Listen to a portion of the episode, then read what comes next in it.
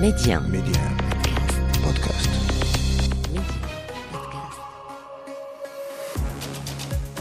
Bonjour, c'est Ali Salahdine, bienvenue dans le podcast Le meilleur de le vestiaire et voilà ce qu'il faut retenir aujourd'hui. Le FC Barcelone a corrigé Huesca 4-1 en clôture de la 27e journée de Liga. Il y a eu de très beaux buts, des golazos, comme on dit chez vous en Espagne, dans ce match euh, qui permet aux Catalans de revenir à 4 points du leader, euh, l'Atlético Madrid. Euh, Fred, le Barça digère plutôt bien son élimination en C1. Oui, vraiment, parce qu'il y avait un risque, hein, trois jours après la déroute contre le PSG du match aller les Catalans avaient fait match nul à domicile à la dernière minute contre, contre Cadix.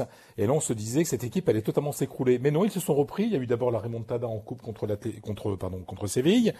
Et puis ce match euh, honnête, on va dire, hein, le match 1-1 sur la pelouse du Paris Saint-Germain, qui a un peu rassuré tout le monde, même s'il n'y avait pas de qualification au bout, puisque le Barça avait monté un très beau visage.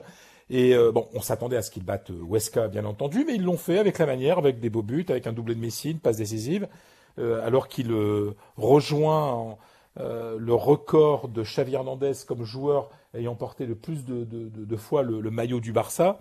Si je dis pas de bêtises, c'est 767 fois, je parle de mémoire. Et je, moi, je suis pas amateur, hein, mais bon, en tout cas, c'est beaucoup.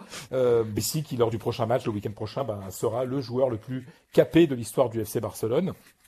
Et puis un, un, Barça qui se dit que finalement c'est possible de, de, gagner la Liga et la Coupe puisqu'ils sont en finale contre Bilbao. Le match aura lieu au mois d'avril. Et puis euh, après le faux pas de, de l'Atlético euh, sur la pelouse de Retafe, 0-0.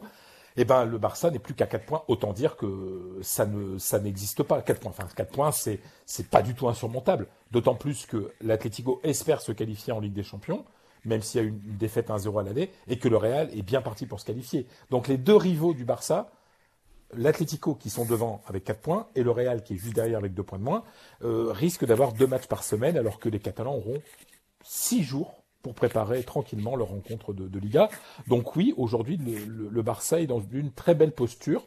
Euh, pour cette euh, fin de, championnat. L'Espagne qui, qui a vu euh, le FC Séville et le FC Barcelone quitter la C1, il en reste deux avec un risque de voir une, un seul représentant espagnol en, quart de finale. Que s'est-il passé lors de cette saison de la Ligue des Champions? Sincèrement, je pense que Séville n'a pas à être déshonoré après cette élimination, parce que ça s'est joué à rien.